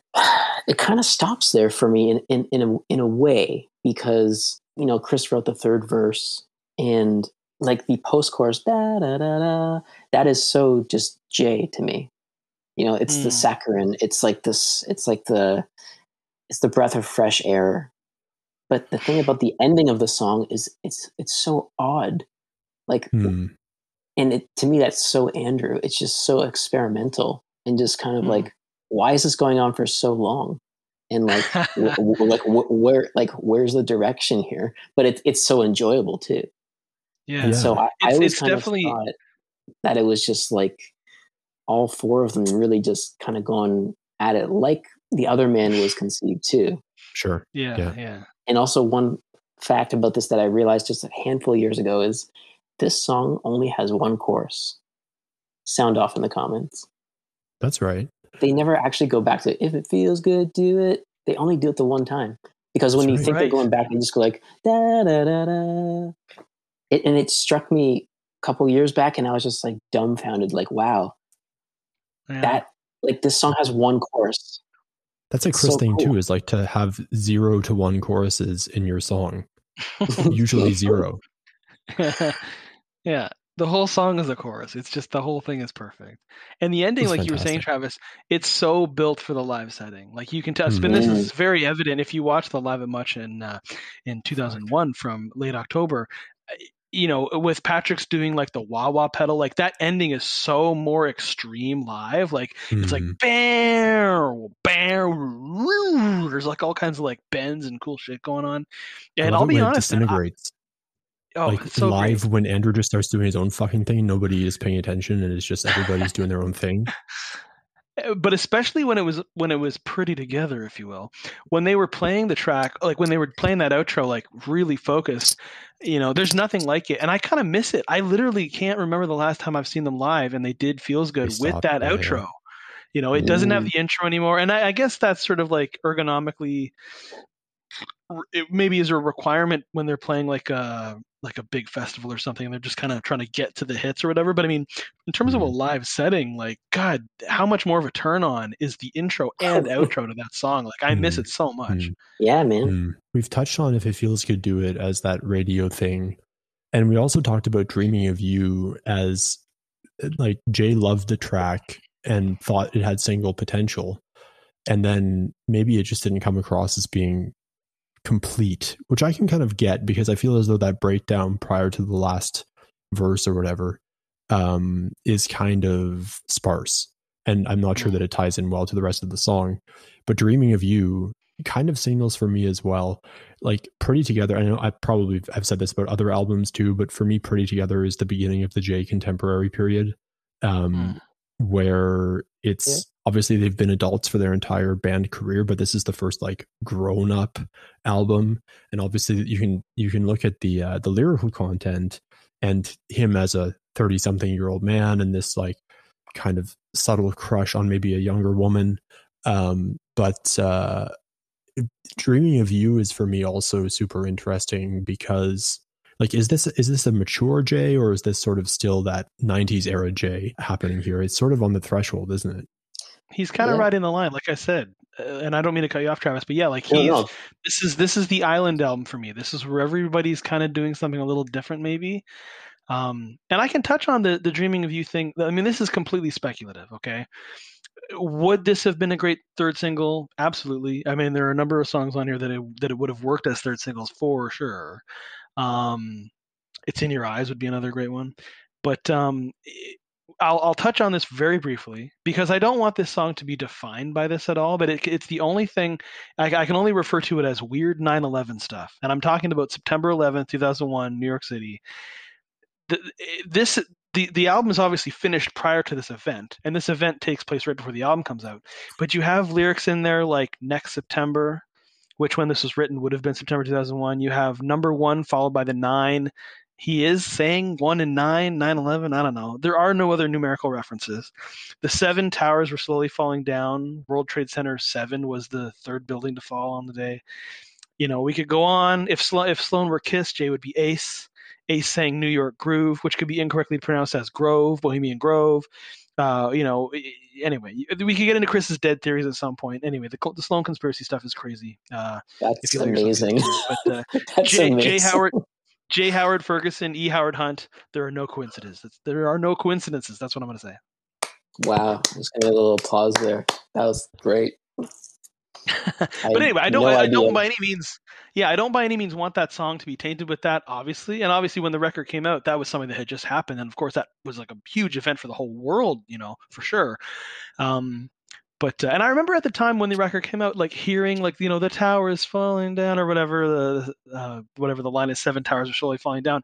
And I think maybe like somewhere in the back of my brain, I went, that's kind of weirdly familiar, you know, to the world anyway.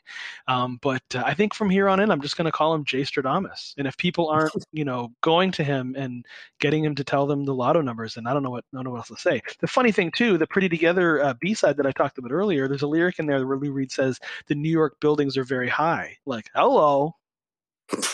So, the Great Wall Mm. which we haven't touched on yet, which I find interesting, which is monumental i think is the one the one word to describe it which fits so well to the actual topic of the song and the title of the song.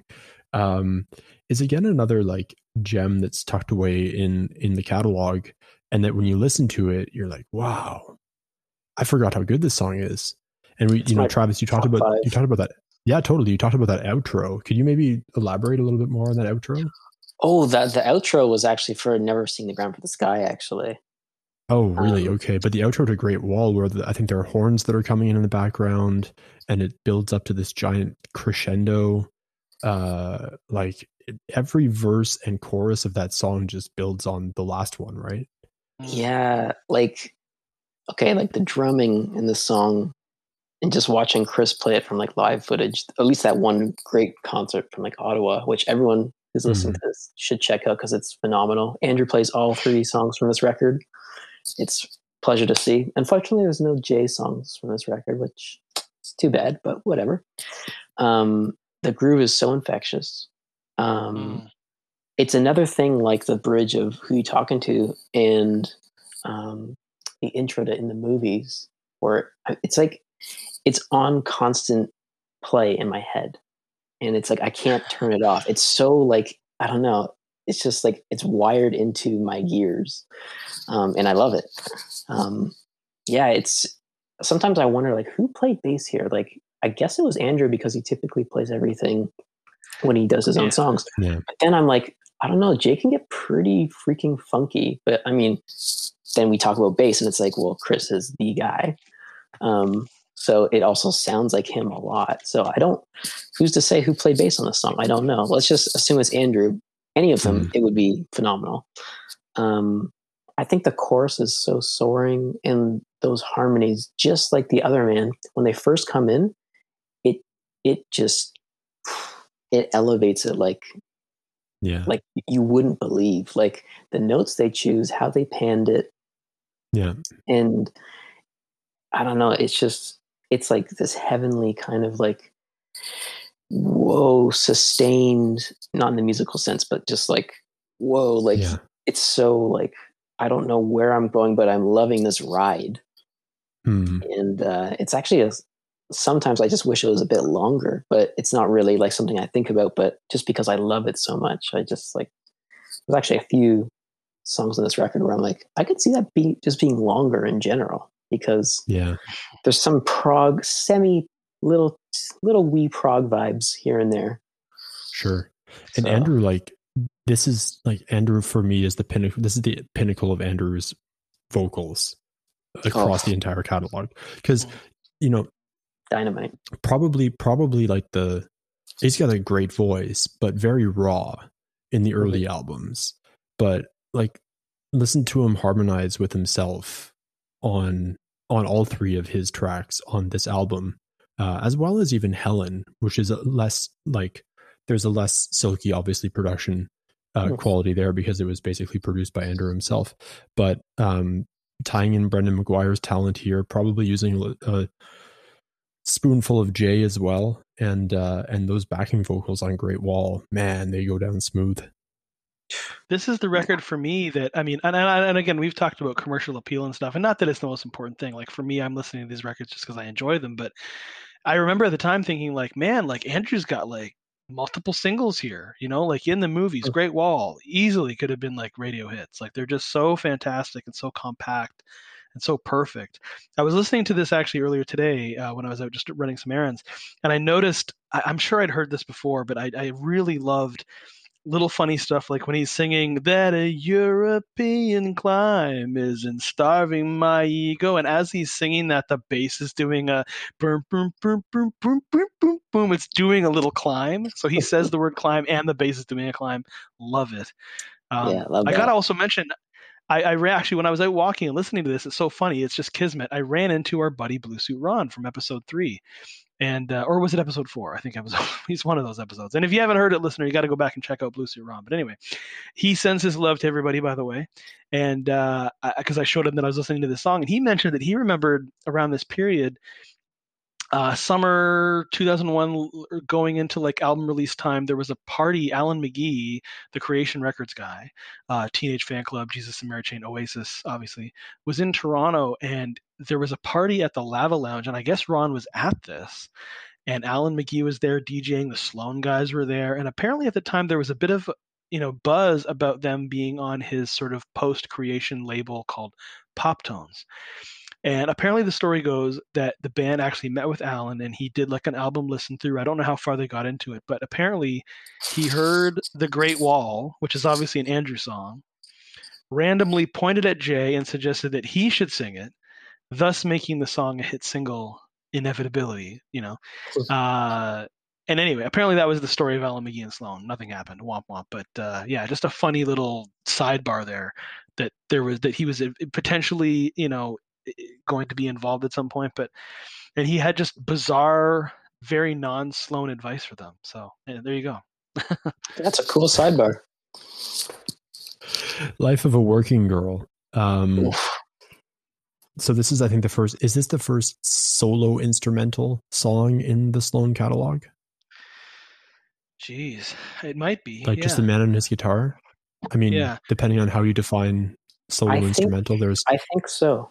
So this one is like when you're listening to the album, it does then obviously take a cut after Great Wall, right? And it gets super mellow.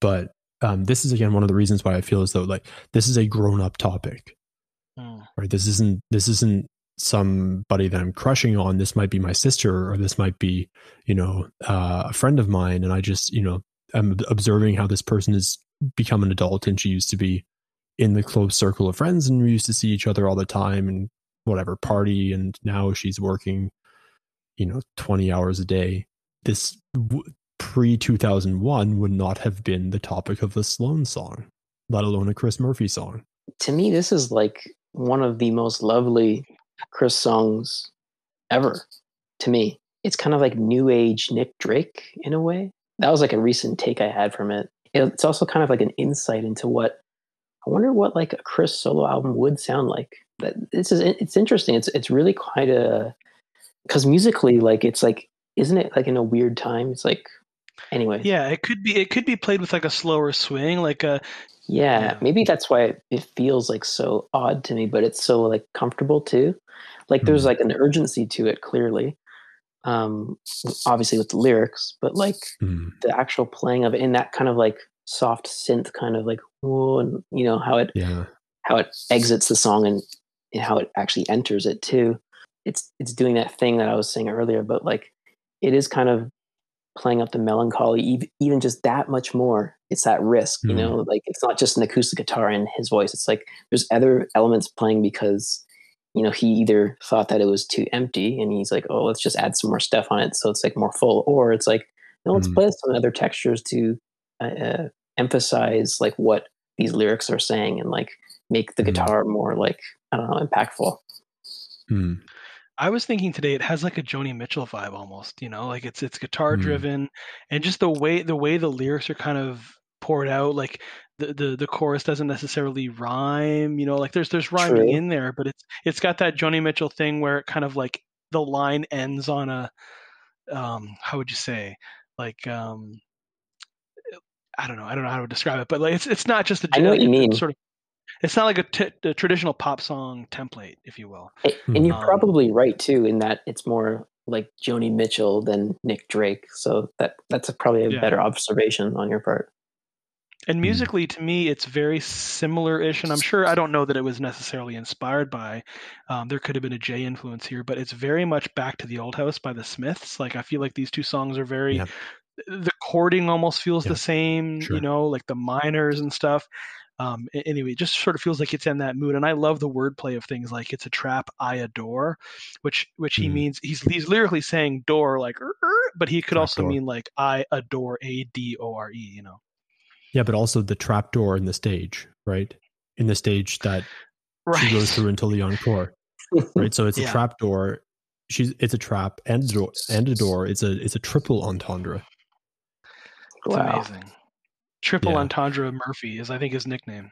Like if we talk about songs being too short on this album, I feel as though this is the one that's like, oh, there's another verse, and uh, and you kind of forget it, and you're in the groove.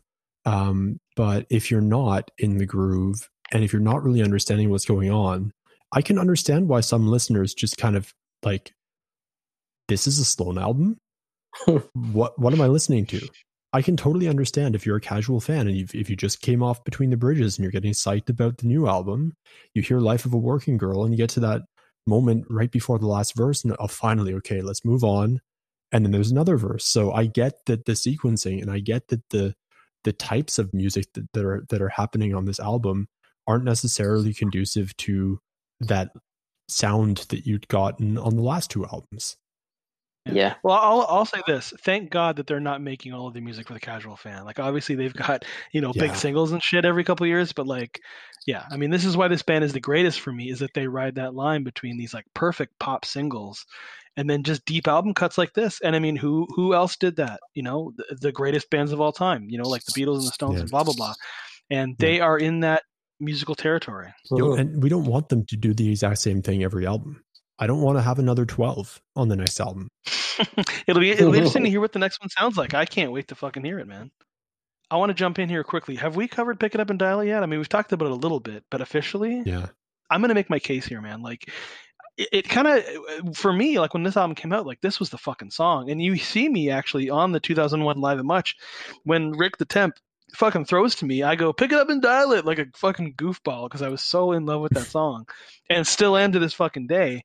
And, uh, and and to hear years later that it was maybe not a favorite amongst the band members, that it wasn't a favorite amongst some fans, is just shocking to me because this song is so fucking great. You mentioned it earlier, Travis, and I saw them play, and I want to say 2001, 2002 at the ACC, and they opened with it. This would have been right after they were on Bullard Oh, with wow. the animal costumes, and Hmm. so they opened with this song, and it fucking killed. And uh, anyway, it, it, for me, it's Chris's sort of answer to to feels good. It's about the same BPM roughly. It's got the middle Mhm. breakdown, the rebuilding section. Um, we talked about the the title being a, a reference to the Worried Now demo. Um, and anyway, so he, and he's he's fully in his sort of like Paul Stanley character, you know. Um, he's tapping into that Yeah. role, you know, like call the number on the screen. The title could also be interpreted interpreted uh, regarding like someone picking up a guitar and dialing the volume knob to 10 or 11 in some cases, uh, one louder, of course. Um, and, and a funny little note at 2:45 after the break, when he's kind of just by himself, like now pick it up, pick it up and dale. You know, the drums kind of kick back in around 2:45, and apparently this was a mistake. the The drum part was actually pasted in one bar off, and I hadn't really noticed it until until I was uh, listening to it again. And yeah, the drums at that part kind of sound particularly funky, and it is a little off. And then obviously when it kind of slams back in, it edits back it edits back into the straight drums. But kind of a fun little uh, little ac- really happy fun. accident there. My my my take on this is I love this song, and you know you know, perhaps it didn't fit in with these other songs, I guess, is maybe the knock on it. But, uh, it, you know, it's Chris's rock and roll rallying cry. It's another one like Feels Good, which is just built for the live setting. Hmm. And he is hmm. singing hmm. his ass off. Like, I mean, listen to the last 30 seconds of this song. He is just like destroying his vocal cords. Um, hmm. Anyway, I, have always thought this one was such a fun one. You know, the drums are sort of like on a little loop. He's got these like little cymbal hits that are sort of on a separate track, it sounds like. And the drum and the, and the song sounds like it was kind of pieced together. Um, but it's just such a fun song to listen to. And god damn, if you haven't heard this song in a while, put on Pick It Up and Dial It. And just imagine these guys playing this song live and Chris just shredding his vocal. It's just fantastic. It's just it's just so much musically going on. Anyway, that's my case. Mm. I hmm. love this song. No, I was just going to mention you. You talked about the Molson Amphitheater show in May of 2001, and I know that they'd done maybe it was just that one show, maybe it was two or three though, where they'd actually taken some of the tracks that they had ready for Pretty Together and tested them in front of the live audience and pick it up and dial it was one of those songs too. And obviously it got, it got a great reaction. So like you said you know made for the live setting um, production things going on in the intro drum loop Brenndan McGuire on drums with chris.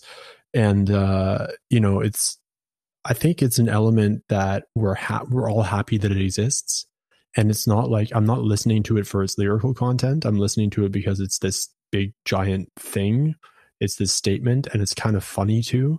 And i like humor and i think i like the the cliched vibe that we're getting. And this is something if you don't understand cliche like i said before you're not going to understand pick it up and dial it. And it's not mm. meant to be this big serious in, introspective whatever. So you know pick it up and it's, shove it up your bunghole if you don't like it. It's about as it's about as serious as feels good you know? So to me they're kind of in the same vein in that way you know? There's just these awesome bombastic yeah. rock songs yeah. So in your eyes, we haven't touched on, um, and I, I, like. So this is like as a when I when this album came out, I was maybe not that much older than you, Travis. I think it was maybe seventeen or 18, 17.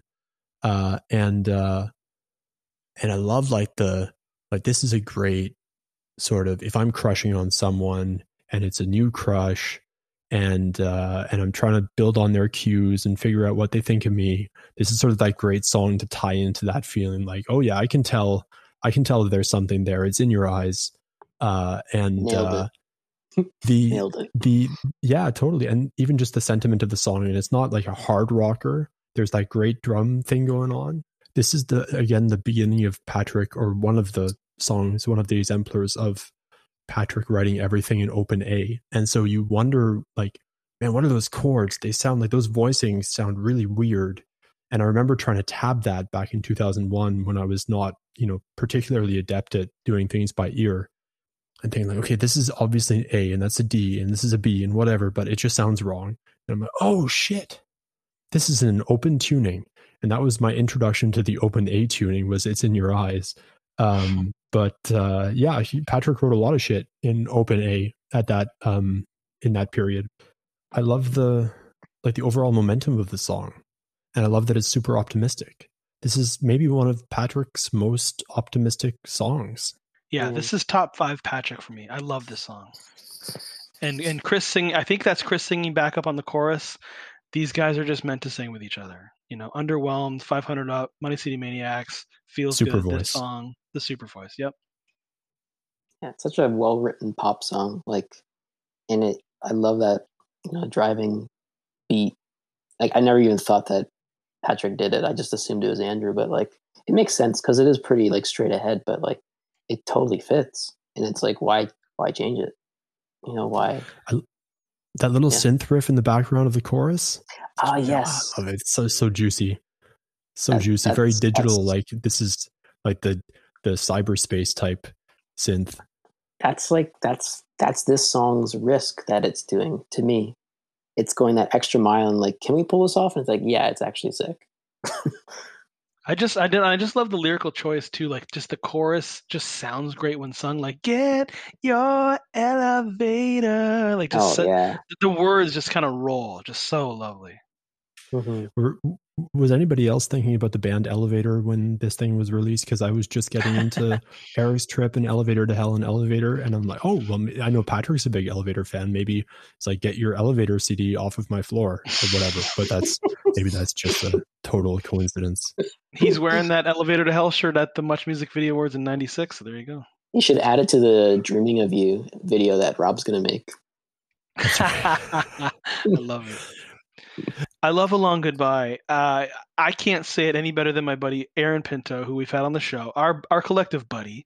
Uh, my my comment on this one, real quick, is just like this f- would find a home on any Paul McCartney or John Lennon solo album in the Mhm. '70s. It's fucking fantastic. You know, John is the rough voice, Paul is the sugar, as Fabcast has talked about. Uh, Chris is the combination of the two for me. And uh, Hmm. you know, anyway, so I talked to Aaron earlier today because I remember him having a quote about this song, and this I'll just read verbatim exactly what he wrote me back because it's perfect. He says. I'll just say that it's my number one Sloan song without hesitation. Perfect example of how they can make music that's simultaneously indebted to the 60s while being modern sounding. It's lush, but also hard hitting, especially thanks to the jerky rhythm of the chorus. And like the best Murphy songs, the vocal melody and bass playing are top shelf. And unlike most Mhm. Murphy songs, it's lyrically vulnerable. No wordplay or snark, no masks. Yet somehow the lines are still so him. Clever and thoughtful, confident, yes, yet self deprecating, and there are so many little musical touches the tambourine, the acoustic guitar, the background vocals in the second verse when everything but the beat drops out, the guitar solo mimicking, mimicking the intro, but with the full band powering it.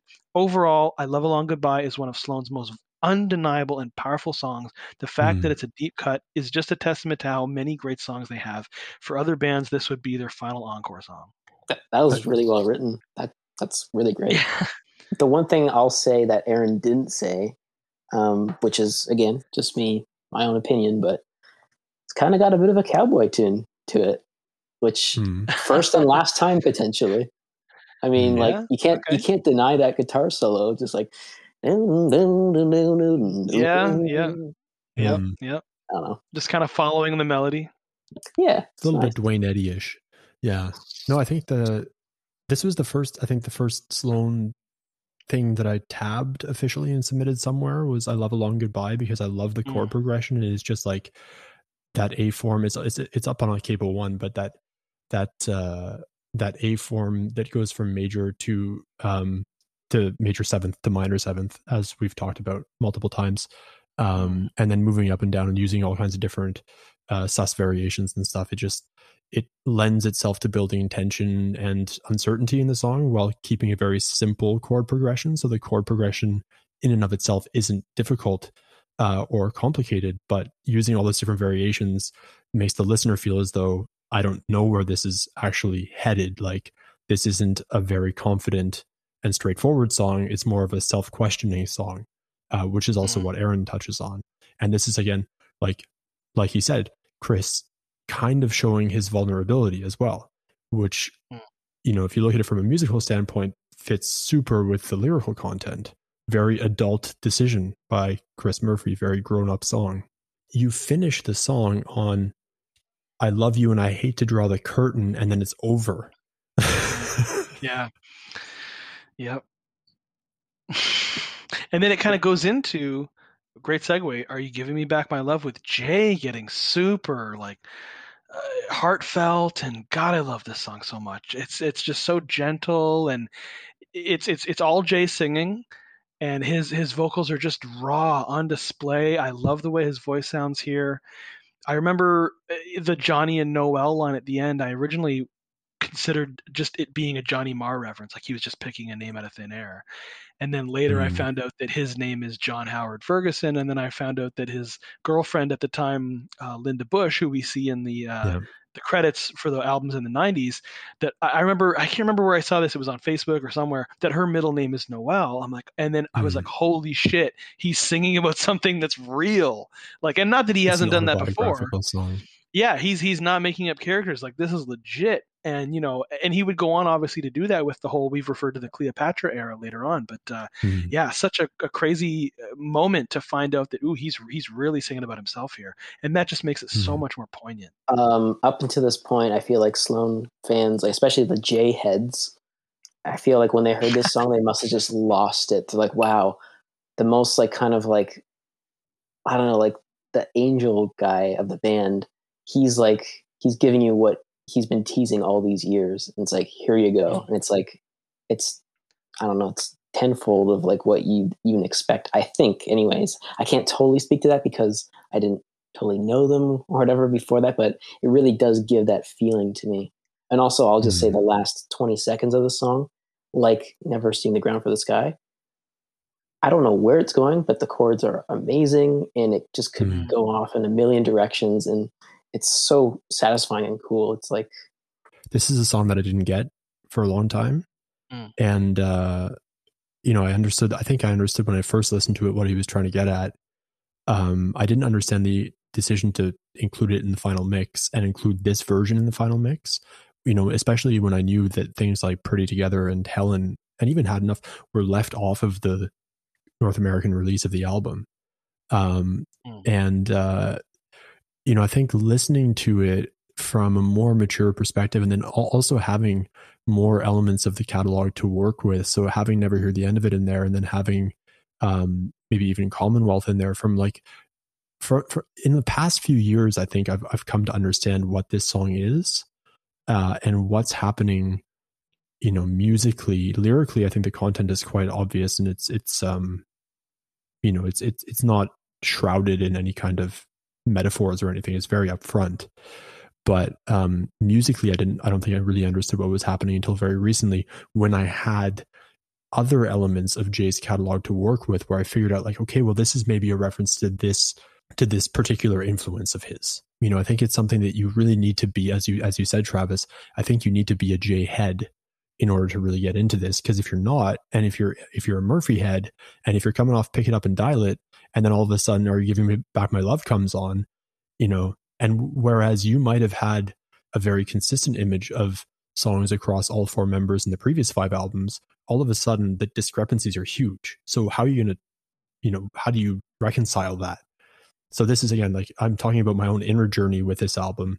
I think it's something that if you weren't necessarily on board in 2001, you can get on board later. Right. You know, we we've covered pretty much everything except for the one final album track, Your Dreams Have Come True. Again, keeping it mellow like we from pretty much from it's in your eyes on there is no upper song really right and we talked about maybe pretty together in the elo original version would have worked as an upper song in the mix but when you might expect the album to take a sharp rise like after after life of a working girl we go right into never seeing the ground for the sky which is this big boom boom boom cha, cha. and then after are you giving me back my love we get lulled into this you know into this mellow conclusion which is to- goes against the grain of anything that the the band had done up until that point Yeah, and I mean, being called "Your Dreams Have Come True" to me, this song just feels like a dream. I, in my mind, Patrick recorded this at, at his, you know, in his home studio, completely by himself. Uh, when I hear it, I think it's like a drum loop. It's him playing everything, as far as I'm concerned. It's so serene. He's singing with himself, which is just always a great sound. Like, I mean, don't get me wrong, I love Patrick singing with Chris and everybody else, but when when Patrick harmonizes with himself, it's just gorgeous. I love the electronic and the keyboard flourishes. Um, you know, like I I put this up there with with I can feel it in terms of songwriting, um, Mm. and in, and in terms of the electronics, especially towards the end of the song, like the last thirty seconds of the song, he's beating the postal service to this sound by about two years. You know, like Mhm. like uh, what was the Give Up album by Postal Service doesn't come out till 2003. He's essentially making that sound at the end of the album here, which is a really Mhm. cool uh, sound to hear. I love the bass line as well. Uh, and he's singing about healing, dreams coming true. And regardless of whether this is actually about something real, you know, it's incredibly refreshing and a great note to end the album on. Like just such an upper. The song is perfection for me. Top five, Patrick. Hmm. Yeah, it's great. I think the fact that it has a, a horn solo is one thing, but there's two. You know, Hmm. it, it kind of it almost almost like straddles the line of like meandering. Like in the outro of the song, it's like it kind of goes on for like longer than one might expect, but you kind of don't mind because you've already made it this far anyways. And it's also like there's a lot of like there's a lot of things in the song to be uh, pleased with, and I think it's like a nice send off. And also another thing about this song, and a credit to Sloan, perfect sequencing once again. I Mm. can't I can't imagine a single song being switched on this record in any place. It Yeah, had to end with this song, you know. I mean, you could argue "I love I love a long goodbye," but that you know you got the title. It would be it's kind of Mm. like a not the greatest ender because of Hmm. I don't know. But yeah, I, I just I just want to end with that just because I think it was like, yeah, of course this has to end it. It's like it totally makes sense. He starts it, he finishes it. Hmm. Great point. Yeah, he Patrick is the bookend here, and yeah, this song is just so perfect in the ending. I love the feel of it. It doesn't feel like any of the other songs on the album or in, or anything in their catalog for that matter. It's just beautiful. Yeah. It's uh, you know for me it's the vocals. It's 100% Patrick's vocals. We talked about the instrumentation, which is fantastic as well, but um, he knocks it out of the park with his three part, you know, his his his solo three part harmony.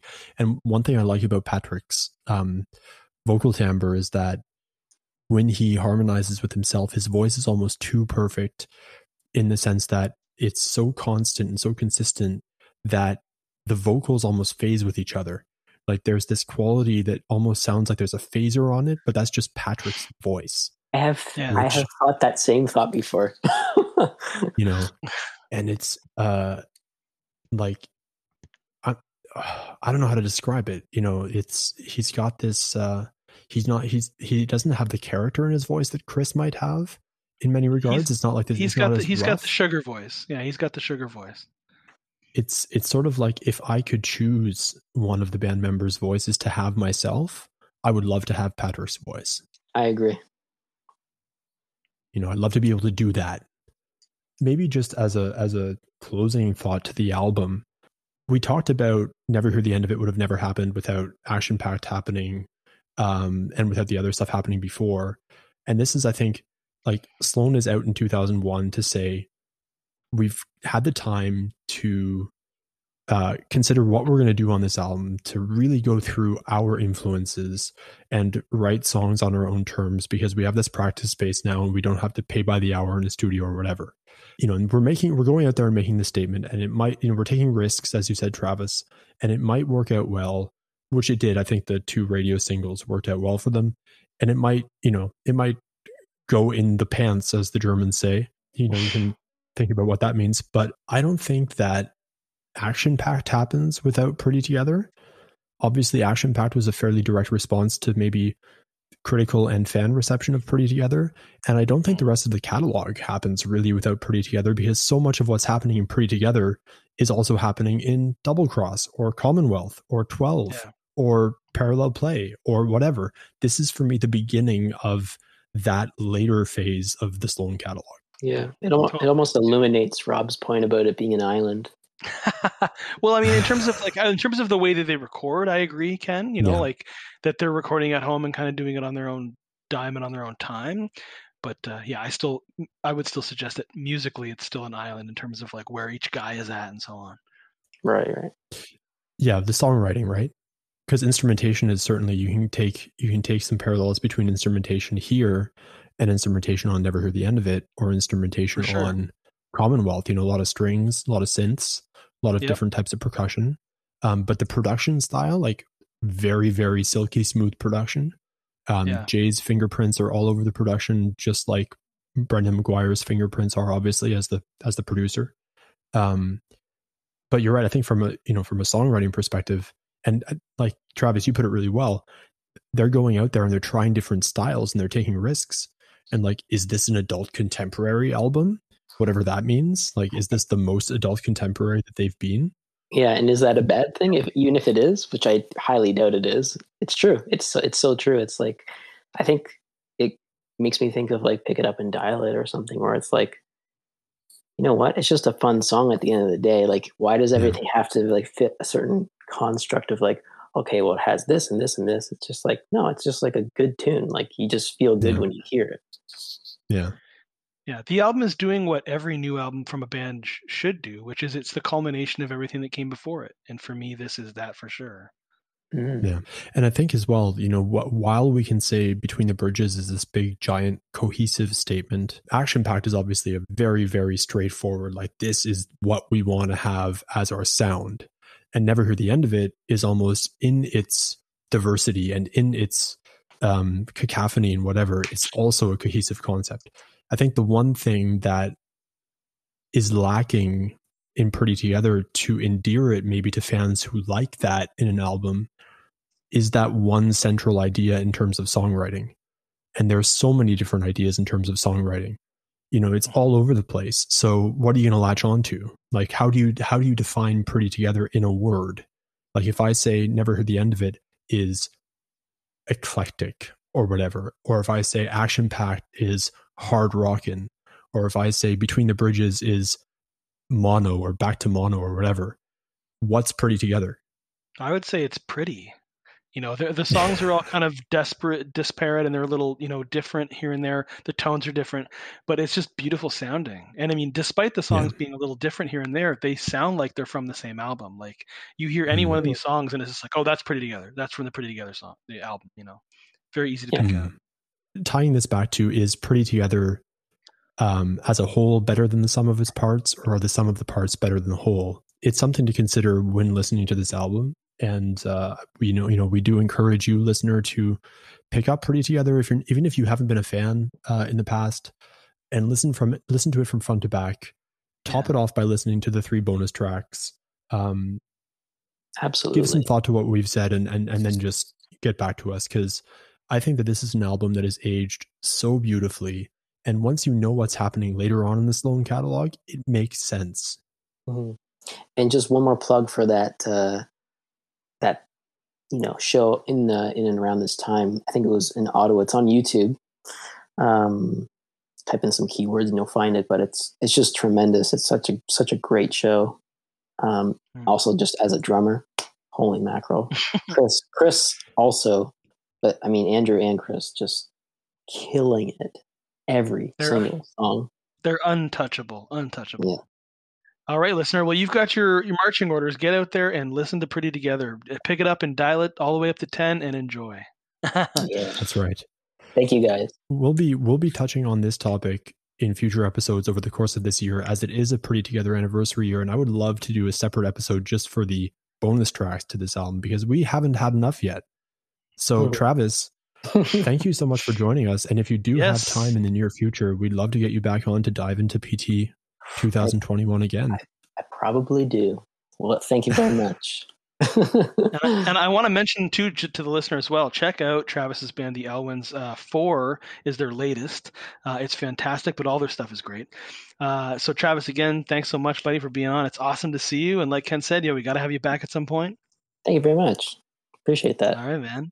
Yeah. And listener, you want to uh, definitely check out the Murder Records HQ Instagram, of course. Obviously, you got to listen to the Murder Pod, Murder Records mm. podcast. Uh, the new TUNS album, duly noted, is out March 26th. It could be already out by the time you hear this. Who knows? Fuzzed Out, uh, Patrick's band, uh, new single, My Own Worst Enemy, sitting with uh, my back to the wall, is available across all streaming platforms. Andrew's mm. paintings. Hey guys, you can reach him and purchase them directly from him at Andrew WG Scott on Instagram. And for Jay, maybe just go to the Sloan Music account and tell him how much you love them. Uh, that goes for all the guys. Come on, chicken. Anyway, we'll see you next time on the pod. Ken, a great conversation. Travis, thank you so much for joining us today. And remember, everybody, keep sloaning and picking up